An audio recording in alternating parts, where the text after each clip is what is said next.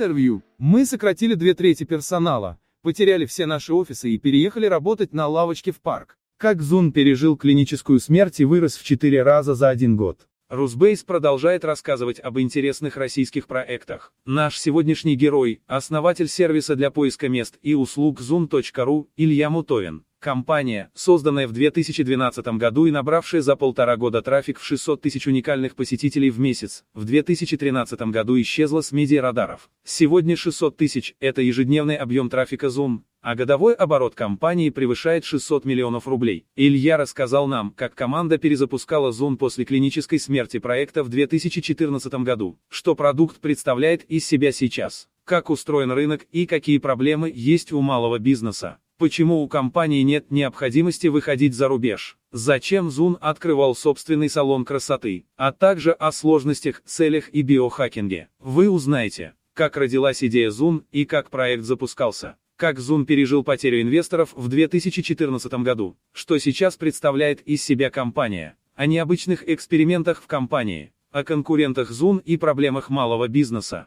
Планы компании на развитие как основатель Zoom занимается биохакингом, и что мешает людям на пути изменений. У вас за плечами Высшая школа экономики, работа в Strategy Partners и профмедиа и даже тренинговый центр по ораторскому искусству. Расскажите, как вы пришли к идее создания Zoom? Достаточно просто. Как пользователь я понимал, что легко искать в Москве рестораны, но это единственная категория и город, в которых выбирать место действительно удобно. Больше нигде не было, Например, фотографии, я уже молчу про список услуг и отзывы. Выбрать йога-студию даже в столице было очень сложной задачей, совсем непонятно, что нужно делать и куда идти. На Яндекс карты. Там тогда были только индексы, как выбрать что-то по индексу. Или может, нужно переходить во ВКонтакте в сообщество любителей йоги. А если это сообщество не моего района? Или, скажем, медицинские услуги, из окна любого дома видно штуки 3 стоматологии, но как понять, что вот это хорошее, а вот это нет? В йога-студию можно хотя бы сходить на первое пробное занятие. А как со стоматологией? Обойти все и везде поставить по импланту. Казалось, что сервис действительно нужен. Вот так и родилась идея. Подумали, давайте мы соберем много разного контента и дадим возможность пользователям загружать фотографии, отзывы и цены специалистов, чтобы было удобно выбирать. Почему, на ваш взгляд, на момент создания вами Zoom аналогичного сервиса в России не было, несмотря на успех Yelp, который уже 6 лет как был на рынке? Ответа у меня нет. Было очень много попыток делать разные картографические сервисы, и Google карты, и Яндекс карты, и DoubleGIS, и Rambler карты, которые тогда были одними из лучших, а сейчас уже канули в лету. А наша ниша явно была свободна. Тогда я помню, все очень сильно верили в идею отзывов, что победит экосистема, которая позволит собирать их как можно больше. Мы тоже думали, что это самое важное и надо как-то форсировать людей эти отзывы оставлять. И много этим занимались. Но спустя какое-то время идея себя изжила, точнее потребность сохранилась, но те же картографические сервисы развернулись в сторону пользователей. И вместо индексов появились и фотографии, и цены, и отзывы, и время работы, и загруженность. Правда, здесь я уже забегаю вперед. Это случилось спустя 3-4 года после старта нашей работы. Расскажите, как вы запускали свой продукт? Сколько денег ушло на его создание? На запуск ушли небольшие деньги, несколько миллионов рублей. Я уже точно не могу сказать, зависит от методики расчета. Одно дело, когда ты потратил чистый кэш. Другое, когда привлек людей, и они работали бесплатно за будущие истории. Денег в чистом виде было потрачено около 2 миллионов, после этого появился некий продукт. Многие люди, которые запускали Zoom, были в Красноярске, откуда я сам родом. И сейчас контент-центр у нас там, а человек, который был с нами с самого начала, им руководит Юлия Махлаева. И несколько людей, которые были с ней, с тех пор с нами так и работают. В интервью Forbes увидела, что со основателем Zoom, Ильей Шаповаловым вы познакомились благодаря Лепре. Кто еще был в команде в самом начале пути, как команда формировалась? Лепра тогда вообще была очень интересной. Сейчас, сложно сказать. Наверное, уже нет. Весь тот дух ушел. Тогда это было действительно очень крутое закрытое сообщество, и люди оттуда качественно отличались. И почему-то на Лепре было воссоздано все подряд, Был свой маленький Авито, Яндекс.Маркет и другие очень локальные сервисы. Не то чтобы мы специально выбирали оттуда людей, но так сложилось, что два других Ильи основатели тоже были на Лепре. То есть присутствие там было каким-то знаковым для нас явлением. Всего в основателях было четыре Ильи, я, Шаповалов, Лисин и Наринский. Не так много проектов, которые были основаны четырьмя Ильями и которые запустились 29 февраля. Да, день рождения Зун, 29 февраля 2012 года. Не думаю, что в мире есть еще хотя бы одна такая компания. За полтора года существования компании вы дошли до показателя в 600 тысяч уникальных посетителей в месяц. Расскажите, как вы набирали первый трафик, как привлекали пользователей и компании. Вечная проблема курицы и яйца, пока у тебя нет трафика. Ты никому не нужен, а пока ты никому не нужен, у тебя нет трафика. Нужно эту проблему как-то решать. Нам, наверное, повезло, потому что и тогда, и сейчас информация о большей части организаций, которые есть на сайте, является открытой. Вы можете сказать, что Хофф есть в авиапарке, и я могу это сказать. Вы не можете заявить. Нет, это моя информация, я могу говорить про Хофф в авиапарке, а ты нет. Или я могу говорить, что он работает с 10 утра до 11 вечера, а ты нет. И это важно, потому что мы научились всю эту информацию агрегировать и предлагать ее в правильно структурированном виде. Условно, по запросу магазин диванов мы хов будем показывать, а по запросу купить кулеры нет. Есть разные признаки, разная логика. На самом деле хов, не лучший пример, мы больше понимаем в разных салонах красоты, медицине, автосервисах, фитнесах, любых сервис-провайдерах, которые находятся где-то локально. И мы знаем, что вот эти ребята, это, скорее всего, фастфуд эконом-класса, и по вот таким запросам их нужно где-то показывать. А поначалу мы просто добавили много открытой информации, то есть собственники бизнесов вообще были не в курсе, что эти данные на сайте есть. Мы написали про все салоны красоты, которые смогли найти. Рост трафика – это большая заслуга Ильи Лисина. Он один из лучших людей в СЭА, в принципе, и он начал выстраивать целую систему для привлечения пользователей. И именно поисковики тогда, и сейчас являются нашим основным источником трафика. Мы вдруг увидели, что какие-то организации по определенным запросам у людей выдаются высоко в поиске, и на сайте начали появляться посетители. Трафик становился все больше, как вы говорите, по последним данным было 600 тысяч уникальных посетителей в месяц. Сейчас это число примерно за день. Все это, органика, не органика у нас, менее 1%, это эксперименты. 90% трафика – это SEA, 10% – прямые заходы. И прямые заходы – это не обязательно тейпин, это часто мессенджеры, когда люди говорят, давай встретимся с тобой здесь и кидают ссылку, или отмечают, я был в этом месте, закладки избранное условно, ресторанчики, в которые им нравится ходить. Справка. Уникальных посетителей в день 600 тысяч. Органический трафик больше 99%, SEO-трафик 90%. В какой момент вам начали платить за услуги?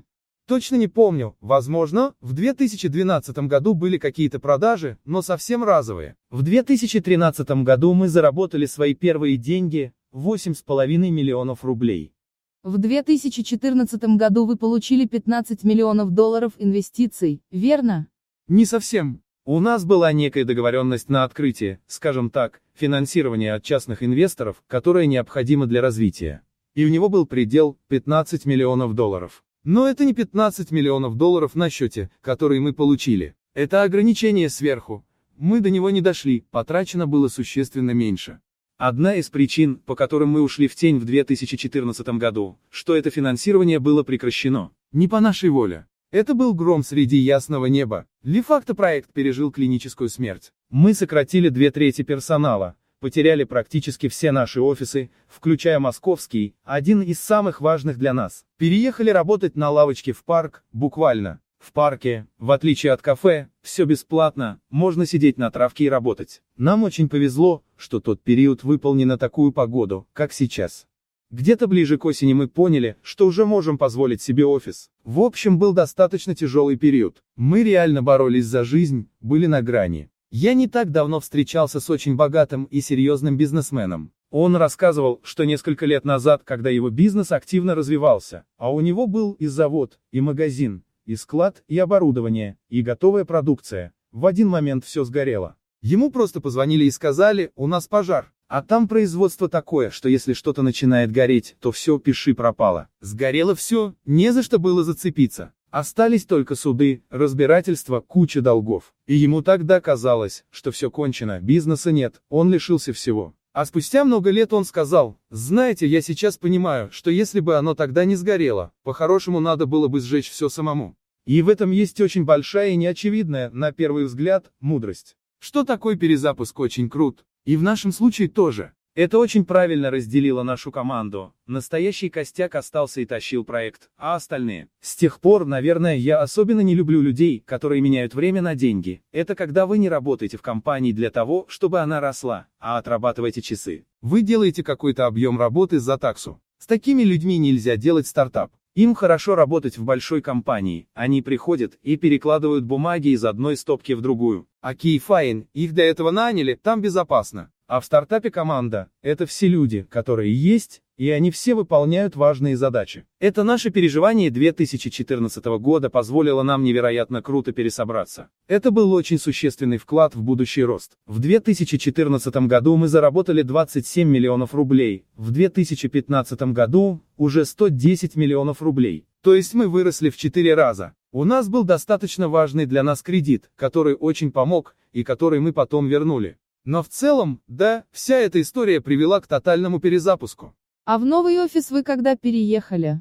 Офиса мы лишились в начале лета 2014 года, а уже осенью открыли его снова. Новый офис был совсем не пафосный, мы потеряли красивое, лофтовое, классное место на арме, на Курской, с настоящей атмосферой стартапа. А открыли офис очень утилитарный, Правда, на Мясницкой, это была половинка квартиры какого-то дома, вторую половину занимало агентство. У нас там было три комнаты, совершенно другие деньги. В 2015 году мы уже переехали в наш текущий офис. Вы очень быстро все вернули на круги своя. Тогда так не казалось. Всегда есть таблетка, и хороший стартап ест эту таблетку и понимает, что она или приведет его к очень большому росту, или к смерти. Плохие таблетки, это которые его немного подлечивают. Самый тяжелый бизнес, в котором все потихоньку, вот сейчас все будет, еще немножечко, давайте на 10% прирастем. Это неинтересно, так не нужно делать. Это ларек. Он никогда не станет чем-то большим. Мы рисковали. Мы легко могли загнуться, я понимаю. Не то чтобы мы в один день лишились денег, у нас реально много месяцев тянулась очень тяжелая история. То деньги есть, то их нет. И это очень сильно эмоционально насиловало команду. Очень тяжело думать о том, чтобы спокойно работать, когда ты не знаешь, сможешь ли вообще домой принести что-нибудь поесть или нет. Рисками для нас были и кредит, и смена инвесторов, мы не понимали, хорошо это или плохо. Хотя что хуже не будет, мы знали точно. Мы могли бы сказать «нет, мы ни на что не готовы, хотим все сами развивать на свои». Это менее рисковая модель. А мы из огня до в полыми бросились. Оказалось, что все работает. Если ты будешь долго выбирать, все время осторожничать, ты действительно умрешь с меньшей вероятностью. Но ты с существенно меньшей вероятностью круто выстрелишь. Вы пытались привлечь других инвесторов, когда лишились финансирования. Я многое не могу раскрывать, но примерно в то же время мы и привлекли других сильных инвесторов. Да, и это было очень полезно. Это большие международные фонды. Там есть частные лица, и все это, известные люди. Но надо сказать, что в 2015 году мы уже примерно вышли в ноль, нам не нужны были инвестиции. У нас и сейчас нет задачи генерировать какие-то значимые потоки кэша, потому что на наших объемах это все еще маленькие деньги. Как минимум, пока ты не перешагиваешь порог в миллиард рублей выручки, сушиться и стараться извлечь как можно больше прибыли кажется не очень интересным. Даже если вдруг случится какое-то чудо и мы сможем получать 30% чистой прибыли с 600 миллионов рублей, это всего 200 миллионов. Строить бизнес, чтобы такие суммы на нем зарабатывать, нет смысла. Если вы можете зарабатывать миллиарды, это другой разговор, 20% прибыли уже существенные деньги. А сейчас это еще не так. Заниматься и ростом выручки, и ростом прибыли одновременно очень сложно. Это как набирать мышечную массу и худеть, теоретически было бы очень классно из условного дрища превратиться в качка с кубиками, но этот процесс идет по-другому. Ты сначала много кушаешь и много тренируешься, становишься большим, потом сушишься, потом становишься еще больше, снова сушишься. И то, и другое одновременно это миф. Такое бывает, но это очень редкий случай. И мы сейчас понимаем, что мы, как говорят спортсмены, на массе. Нам нужно ее набрать. Обязательно в какой-то момент мы будем пробовать разные инструменты, чтобы сделать бизнес более маржинальным. Но всему свое время, бежать в два конца не хочется. Сколько человек осталось у вас в команде, когда вы все потеряли? Как команда росла? Команда росла сопоставимо выручке, очень быстро. Осталось нас тогда человек 25. Нас реально было очень мало. В разработке мы решали все по персоналиям, мы можем себе позволить одного человека в backend, одного во frontend, а еще может быть когда-нибудь сможем позволить второго в backend. А в 2015 году мы уже старались расти как можно быстрее. Сейчас вот уже второй год у нас есть ряд позиций, которые мы никогда не закроем, то есть мы всегда будем набирать на них людей. Это разработчики, тим-лиды, sales-менеджеры, аккаунт-менеджеры. В основном потому, что экономика очень хорошо сходится, мы зарабатываем на sales-менеджере с первого месяца. У нас сейчас на Zoon около 4 миллионов организаций. Примерно 300 тысяч тех, кто в принципе имеет доступ к своему личному кабинету. Не факт, что пользуются им, из них около 100 тысяч. Те, кто пользуется Zoon более-менее регулярно, заходят в личный кабинет, или читают нашу почту или еще что-то делают. Из них 5 тысяч нам платят. Это воронка, которая внутри у нас называется стрингами. Если вы нарисуете ее в реальном объеме, то получится, что у нее очень широкий верх и удивительно узкий низ, очень похоже. И когда у тебя столько организаций вверху и так мало платящих клиентов, то никакого давления рынка ты не чувствуешь. Мы легко можем в 10 раз больше продавать, и никаких проблем не будет. А зарабатывать 10 миллиардов рублей сильно интереснее, чем зарабатывать миллиард. Я к тому, что мы не закрываем найм, потому что есть куда расти. Расскажите, что сейчас представляет из себя продукт. Мы работаем в обе стороны, у нас есть пользователи есть бизнес. Несколько лет назад, как раз примерно в 2014-2015 году, а в 2016 году это стало совсем явным, мы решили, давайте сконцентрируемся только на бизнесах, потому что иначе нам придется бороться за пользователей с Яндекс картами, и с Google картами, и с Дубльгиз, и с развивающимся ВКонтакте, который в эту сторону не так явно и быстро, но двигался. Но никто не шел в сторону бизнесов, никто не занимался работой с ними. В результате в B2C части мы сильно приостановили свое развитие. Мы подумали, хорошо, организации можно много где выбирать, и это не очень важно. Если вы хотите искать сервисы на Zoom, мы сделаем так, чтобы это было удобно. Вы можете заходить, смотреть хорошие фотографии, читать разные честные отзывы и так далее. Но ничего сверх мы на самом деле не делаем. Правда, и в мире никто особо этого не делает, потому что не очень понятно, что вообще сделать можно. Доплачивать вам за то, что вы выбрали организацию именно у нас, это странно. Это вопрос вкуса. Выбирать себе ресторан на афише, в Яндексе, Google, Дубльгиз, TripAdvisor, Foursquare или у нас. Мы очень сильно повернулись в сторону бизнесов и стараемся оказывать услуги именно им. Условно их можно разделить на две части. Первое. Лидогенерация. Если у вас есть салон красоты и вы пришли к нам, вы пришли за клиентами. У нас очень много трафика, и мы знаем, как перенаправлять эти клиентские потоки, чтобы они попадали на вашу карточку. Мы сделаем так, что пользователи заинтересуются вашим предложением. Точнее, они его увидят. Дальше многое зависит от вас, это наша совместная работа. Если вы говорите, что вы в чистом поле построили салон красоты и предлагаете маникюр по 5000 рублей, мы, конечно, можем это показывать, но очень быстро станет понятно, что ничего хорошего не происходит. Никто вам не звонит и не записывается, потому что зачем ехать в чистое поле, чтобы за большие деньги оказать себе ту услугу, которую можно найти где угодно и наверняка дешевле. Нужна очень сильная мотивация и существенная причина, по которой клиент поедет именно к вам. У вас лучшие мастера в мире.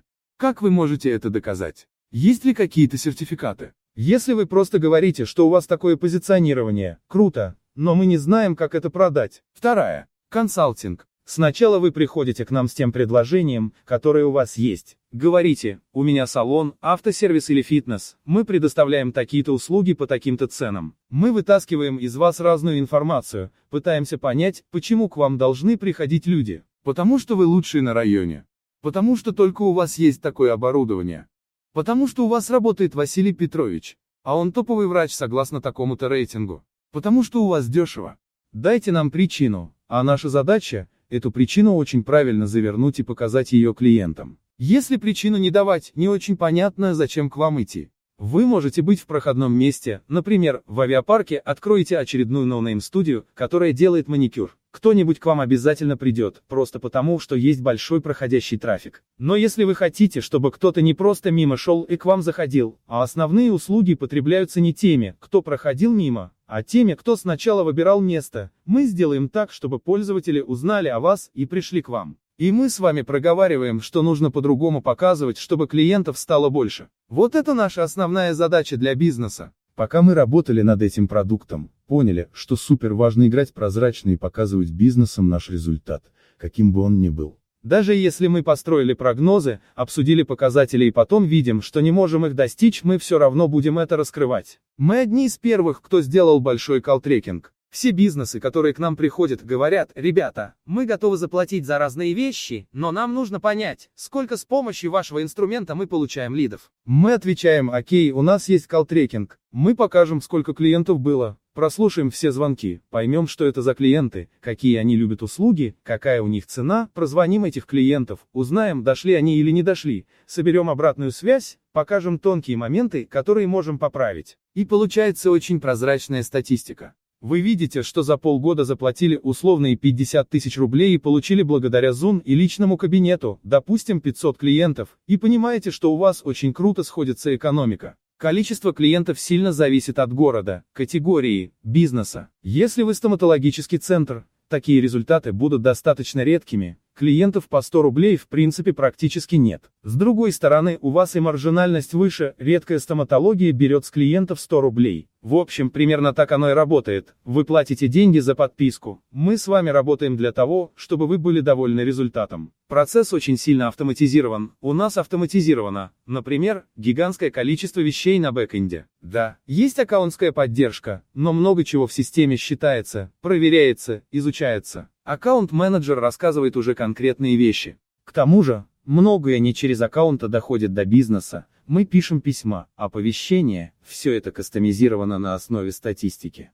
Как бизнес может повлиять на количество клиентов Zoom?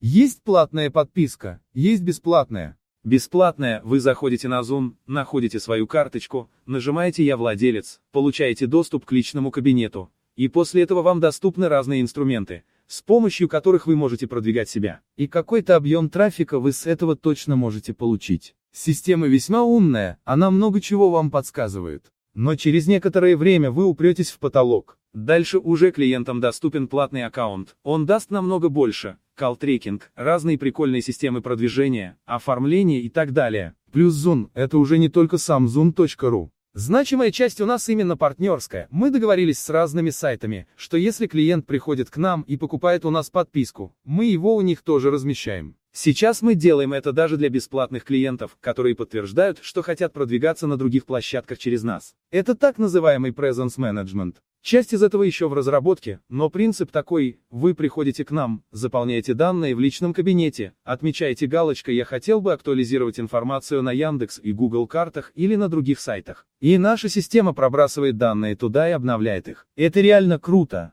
но требует от вас времени, так как вам нужно не забывать заходить на свою карточку, а информация достаточно быстро устаревает. Мы же умеем это все мониторить.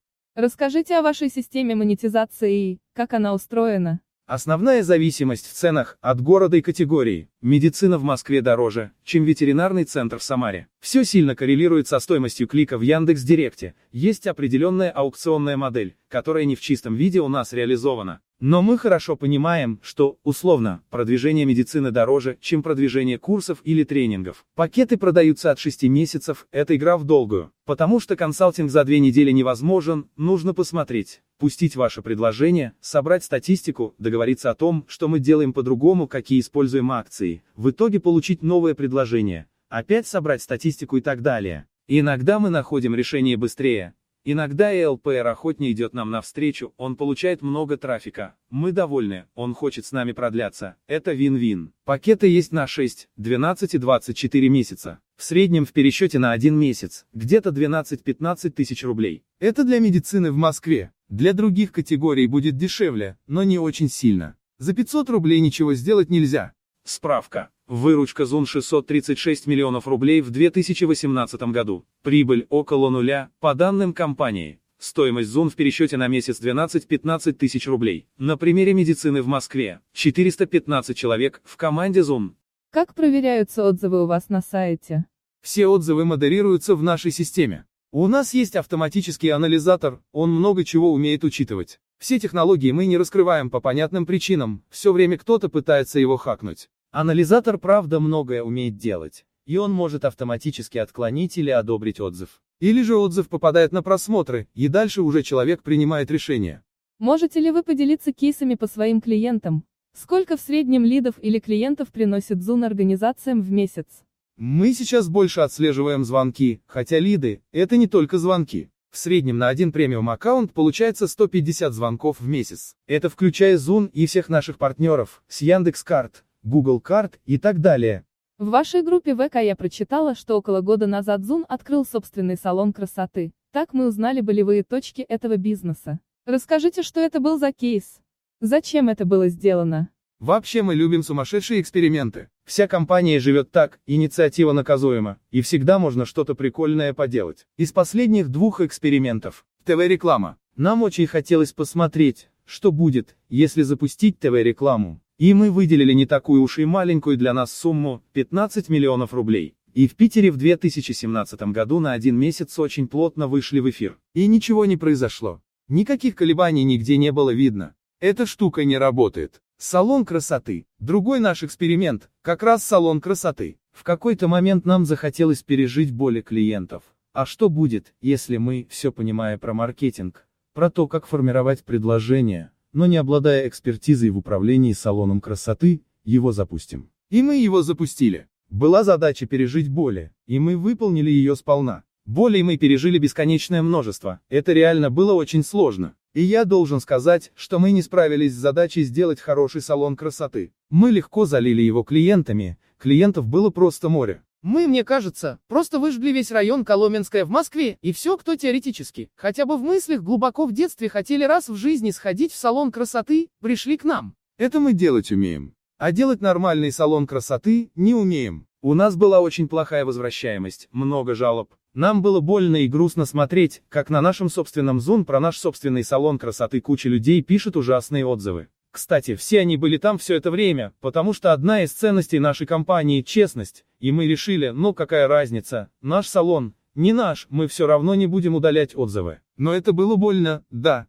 Если ваш бизнес живет только на новых клиентах, если у вас нет возвратов, экономика не сходится никогда, стоимость этих новых клиентов ее убивает. К нам мало людей возвращалось. Чуть лучше стало под конец, но мы уже настолько наелись этим салоном, что очень хотели его продать. Мы это сделали 30 декабря, и это было феноменально хорошо. Кого вы сейчас рассматриваете в качестве конкурентов? Афиша, рестораны SPR и Ел? Если мы говорим про B2B рынок, про организации, то мы играем в игру с ненулевой суммой. Игра с нулевой суммой – это когда если один выиграл, то второй обязательно проиграл. По-другому не может быть. Может быть максимум ничья. А у нас не так. Если мы приходим в какой-то бизнес, который уже платит за продвижение в контекст, дубль ГИС, еще кому-то, вероятность того, что мы ему продадим наш инструмент, очень высокая. Потому что он верит в интернет, вкладывает в разные каналы. Если мы приходим к тем, кто не платит никуда принципиально, вероятность нашей продажи очень маленькая. Конечно, это не всегда так. Бывает такое, что мы приходим к какому-то бизнесу и он говорит, блин, у меня было 50 тысяч рублей, и я их отдал вот тем ребятам в надежде, что сейчас они приведут мне клиентов. Ну, физически нет у меня сейчас денег. Мы отвечаем, хорошо, мы придем через месяц. Если бы мы, например, ставили пластиковые окна, было бы по-другому. Представьте, вы приходите, а вам клиент говорит, я вот только что окна поменял. Вот вы что ему скажете? Выбивай. Смеется. Так не работает. Нам больше нечего ему сказать. Или мы ставим бухгалтерскую программу 1С, а у клиента она уже есть. Что ему вторую ставить? А у нас это не так. Сейчас и доля SMB, малых и средних бизнесов. ВВП страны растет, и количество SMB растет, и что криминально важно для нас, их осознанность в плане диджитал-маркетинга очень сильно повышается. Когда мы начинали, кому-то за что-то заплатить в интернете было деньгами на ветер. Сейчас все больше и больше малых бизнесов становятся разумными. Конечно, этот наш сегмент еще не пришел в состояние e-коммерции. Все интернет-магазины умеют считать экономику, воронки, оценивать лиды, для них есть куча крутых инструментов и по лидогенерации, и по аналитике, и по консалтингу. Для салонов красоты, простых физических магазинчиков, ресторанов, йога-центров и всего прочего ничего такого нет. Мы первые, кто это строит. И, как я уже сказал, с каждым годом SMB становятся все более образованными и все лучше понимают, как это работает. Это невероятно круто. Google, Яндекс.Карты, DoubleGIS, системы, которые заходят со стороны дисконтных программ, ERP или CRM, SaaS решения вроде CallTouch, они все нам здесь помогают. Мы сейчас не столько делим этот рынок, сколько его образуем. И если бы все почему-то перестали этим заниматься, в коротком периоде мы бы, наверное, заработали больше денег за счет их части рынка. Но если смотреть года на 3-4 вперед, мы ведь тогда должны будем одни заниматься market education. Не думаю, что это хорошо. Появлялись ли другие стартапы, которые пытались с вами конкурировать на этом поприще?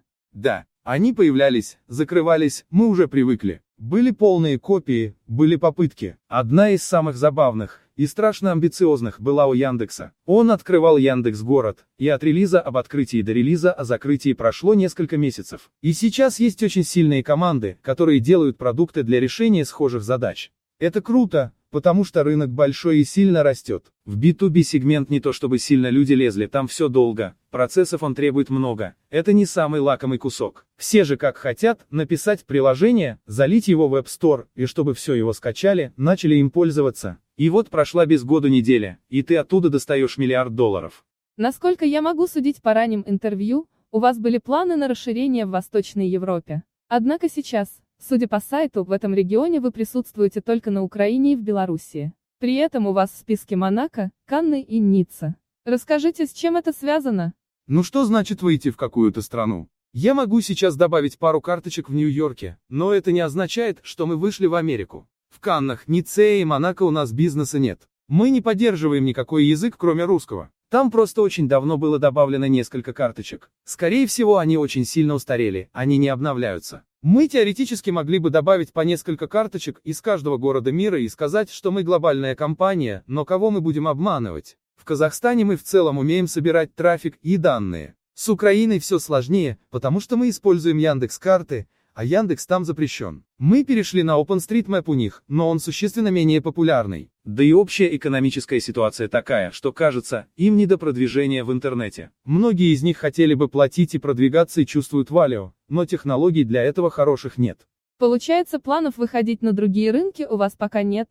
Выход на другие рынки – это очень большой дефокус. Это два очень разных зайца, бегущих в разные стороны. Новые языки, новые офисы – это сложно и непонятно зачем. А на текущем рынке у нас огромный потенциал. У нас проникновение 0,1% примерно. Проникновение у Yelp в Америке 4%. Если мы смотрим like for like, то у нас есть потенциал роста в 40 раз. Вообще я верю, что правильно двигаться маленькими локальными монополиями. Наша задача – сделать так, чтобы любой локальный бизнес, который только начинает или уже работает на рынке какое-то время, понимал, что ему без зон очень странно. Если вы хотите продать старенький диван, то без Авито и Юлы вы, конечно, можете обойтись, но зачем? Вы пойдете в газету давать объявление или на кабельный канал, пустить его бегущей строкой. Это же нелогично, вы сами себе делаете неудобно. Или если вы хотите выбрать квартиру в Москве в аренду, вы идете на ЦИАН. Вы можете как-то без этого обойтись, но зачем себя ограничивать? Наша задача – сделать то же самое с Zoom. Вы открываете какой-нибудь тренинговый центр и понимаете, что вам нужно зарегистрироваться на нашем сервисе, по крайней мере бесплатно. Я, заметьте, не говорю, что вы должны заплатить за объявление или риэлтору на ЦИАНе. Я говорю в целом про использование сервисов. Наша задача – сделать так, чтобы бизнес, который в принципе хочет открыть и вести свою деятельность в тех сегментах, с которыми мы работаем, это предоставление услуг в первую очередь понимал, что ему нужно пойти на Zoom. Нам до этого еще далеко. Расскажите подробнее, какие планы у Zoom на развитие в 2019 году и далее.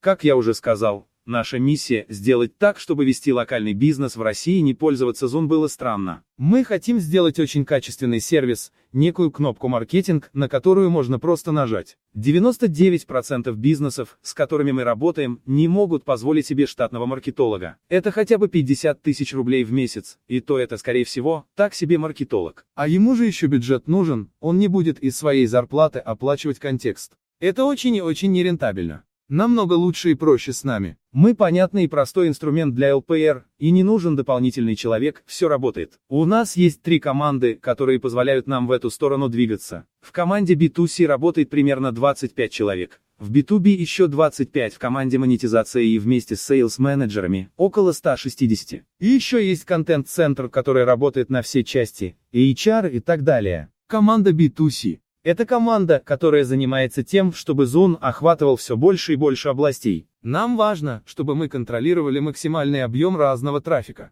Если мы – это просто маленький каталог, Например, каталог ветеринарных клиник Нахимовского района Москвы, без него не странно. Можно вполне себе жить в Нахимовском районе и ничего не делать с этим комьюнити. А если охват у нас очень большой, и количество лидов, соответственно, это другой разговор. Чем больше мы контролируем трафик, тем больше мы нужны. Вам так важно разместить диван, который вы хотите продать, на Авито, потому что там много пользователей и потенциальных покупателей. Поэтому есть наша B2C команда, это ребята, которые наращивают трафик. Здесь и наши SEO и конверсии, мы постоянно изучаем, как можно убеждать больше пользователей совершать определенные действия, звонки, записи, заявки, и контекст, и партнерка, и работа с картами. Команда B2B. Здесь у нас есть две большие задачи. Первая задача – условно-бесплатная ценность. Команда делает так, чтобы клиент, который начал пользоваться Zoom бесплатно, получал много всего хорошего. Это удобный личный кабинет, понятная логика того, что нужно сделать, рекомендации. Все очень сильно автоматизировано, не завязано на людях. Вторая задача – это дистрибуция. Нам нужно донести до бизнесов информацию о том, что в нас есть ценность.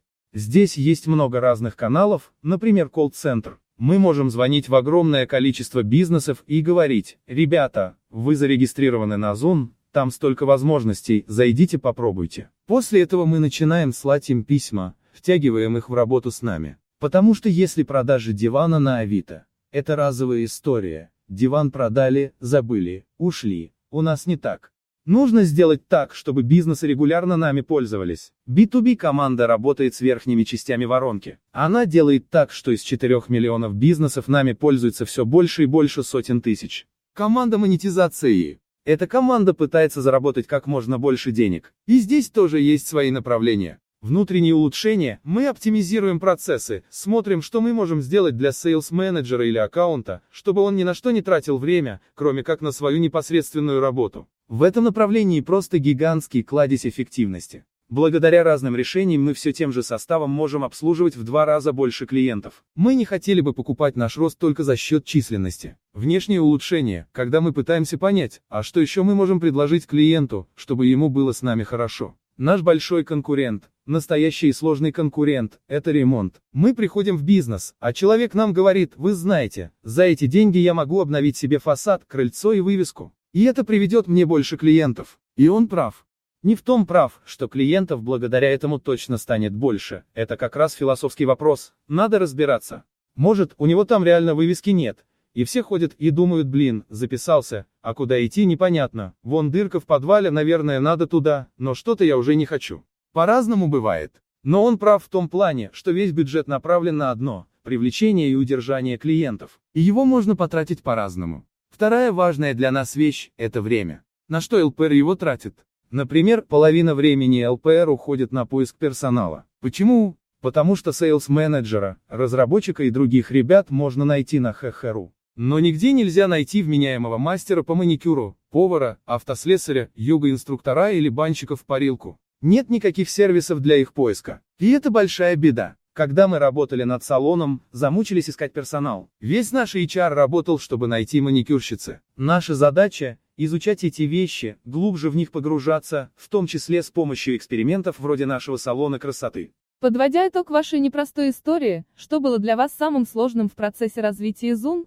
Есть ряд вещей, которые приходят с опытом. Их очень тяжело послушать, а потом пойти и сделать все правильно. Нам сложно было фокусироваться, наделали много ляпов. Нас метало из стороны в сторону, мы пытались сделать одно, другое, третье, и это была не какая-то плановая проверка гипотез. Было столько сумасшедших идей, полные глупости. И, наверное, одна из самых важных вещей – умение сохранять фокус при одновременном понимании того, что важно тестировать гипотезы. А сложности, их надо просто пережить. Я не видел людей, которые бы не сталкивались с проблемами из-за того, что они дефокусировались или упирались в какую-то идею, с которой ничего не происходит. В этом плане, наверное, многим стартапам помогло бы менторство. Это реально хорошо работает. Вы ведете блог про все, что связано со здоровьем и улучшением качества жизни. В одном из первых постов вы писали, что за последние годы потратили несколько миллионов рублей и много тысяч часов на эксперименты над собой, изучение материалов, консультации с врачами и учеными, тестирование разных подходов и способов продлить и улучшить свою жизнь. Можете рассказать о каких-нибудь интересных экспериментах? Вот прямо сейчас идет эксперимент, около месяца назад я поставил себе брекеты на зубы. Исправление прикуса – не ключевой момент, глобальных проблем с ним никогда не было. Но, сильно закопавшись в остеопатию, я понял, что есть вариант изменения прикуса, при котором немного сменится центр тяжести головы, и это определенным образом повлияет на шейные позвонки. Еще из прикольных вещей. Лет шесть назад я делал себе достаточно простую операцию по исправлению перегородки в носу. Доктор тогда предложила расширить устье пазух, чтобы в легкие попадало больше кислорода. И это очень крутая штука, как оказалось. То есть вы начали уже шесть лет назад заниматься биохакингом? Это как-то волнами приходило. Лет 10 назад я загнал свое тело в плохое состояние, очень мало спал, много тренировался, вел сильно разгульный образ жизни и в целом дошел до критической отметки. Много лет потом восстанавливался. И это было отправной точкой, я понял, что что-то нужно менять. Еще на меня большое впечатление произвел года два-три назад Сергей Фаге. Я попал на его презентацию по здоровью и подумал, насколько это крутой и целостный подход. С тех пор я ряд вещей начал мерить, исправлять баги в организме. Весь мой стол был заставлен таблетками, а сейчас оставшиеся я просто раздаю, они мне больше не нужны, потому что то, что я хотел исправить, исправил. Липидный профиль, например. Я понимал, что с холестерином все так себе, хотя я в принципе не ем джанк-фуд. И пробуя разные подходы, я потихоньку довел его до состояния, которого у меня даже в 17 лет не было. Это большой прогресс. Сейчас у меня большая часть анализов такая, что придраться к чему-то очень сложно. Есть вещи, которые требуют долгого мониторинга, очень комплексного подхода, я до сих пор с ними работаю. Они больше касаются ментального здоровья, включают в себя медитацию, психотерапию, разные телесные практики. Все это связано со снятием некоторой зажатости тела и тревожности, что в свою очередь потом приводит к снижению давления, кортизола. Есть большая презентация, которую я время от времени читаю, про физическое здоровье, про сон, про активность, про питание. И есть еще сводная презентация из моего опыта, книжек, медитаций, психотерапии, психодрамы и всего прочего про ментальное здоровье. Через какое-то время будет ее премьерное выступление, достаточно долгое, часа на 2-3. Много о чем будем говорить про мозг, про то, как мы устроены, что нам в награду дала эволюция. Про мир, которого больше нет. Нет больше тигров, не надо опасаться шорохов в кустах, Никто больше никого не ест. Но есть разные генетические мутации, которые позволяют вам быстро не умереть от кровопотери, если у вас разрывная рана в животе, зато вызывают Альцгеймер на 30 лет раньше. Раньше такие мутации были нужны, плевать на твой Альцгеймер. Ты сначала доживи до 60, потом узнаешь, что это. А вот тигр тебя кусает эпизодически. А сейчас тигра нет, а вот Альцгеймер в 60 есть. И много что можно и нужно делать уже сейчас, чтобы потом было хорошо. Можете ли вы дать несколько советов тем, кто только начинает или хочет начать заниматься своим здоровьем? Более сложный вопрос, чем кажется. Есть универсальный совет, который мне нравится, для людей, которые в принципе хотят что-то изменить. Ваш самый большой враг на пути к изменениям – это геройство. Чем более геройскую задачу вы себе ставите, тем больше шансов, что у вас ничего не получится.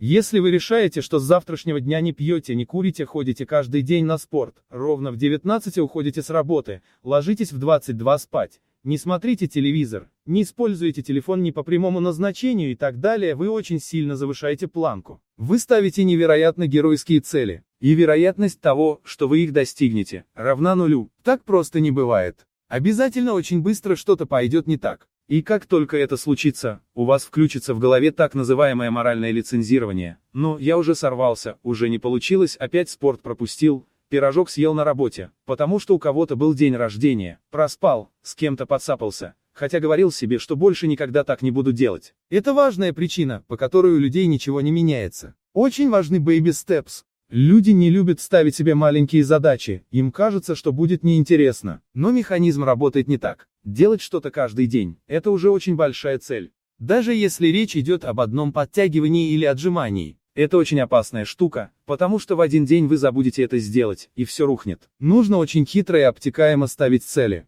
Например, два раза в неделю я делаю зарядку дома, и эта зарядка может быть любой по времени. Даже если вы с кровати встали и три раза наклонились. Если вы будете достигать таких целей, то сработает другой эффект, круто, я смог. Страх того, что вы себе поставите неамбициозную задачу и всю жизнь будете ее выполнять, это иллюзия. Так не происходит. А вот срывы, когда вы решили, что станете суперменом завтра, случаются каждый день. Не ставьте себе геройские цели. В процессах изменений нет телепорта.